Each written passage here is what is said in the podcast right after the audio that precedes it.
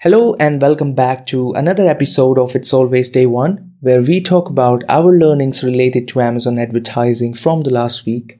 And today we have five lessons to talk about. And let's start with the first one, which is case study about going from 15k revenue to 464k in just three months. This all came with a 16% lower ACOS we were able to do that by implementing simple yet effective PPC best practices that we always talk about and recommend. So let's take a closer look at those steps that we took. The first one is the keyword segregation.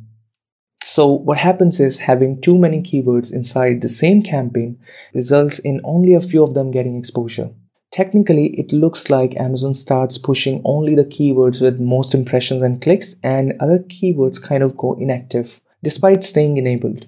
We did this experiment as well a couple of months back where we segregated inactive keywords into a separate campaign and we started seeing the impressions and sales going up while keeping same bids.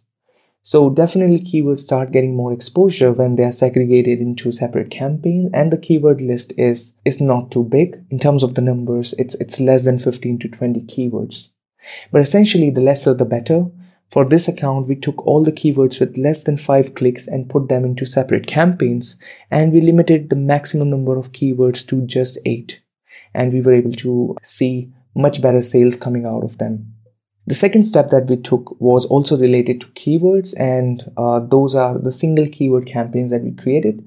So, even from the list of keywords, we took some of the best keywords which were highly relevant, long tail, and high converting keywords. Those are like top five or top 10 keywords.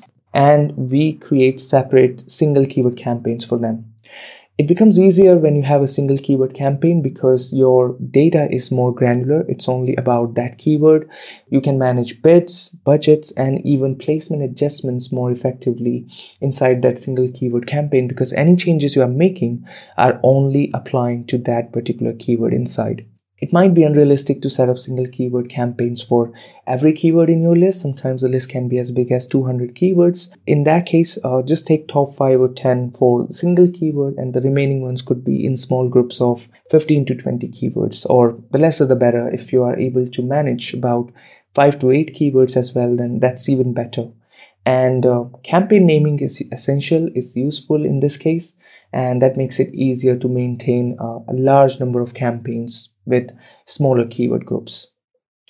Another step that we took was similar to this one, which was also about the campaign structuring. So we created separate campaigns for different match types, like one campaign for exact keywords, the other one for phrase, and the other one for broad.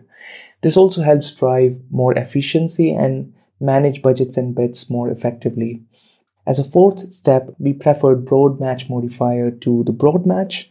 And we, we still kept the broad match but we invested more on broad match modifier because this is more controlled.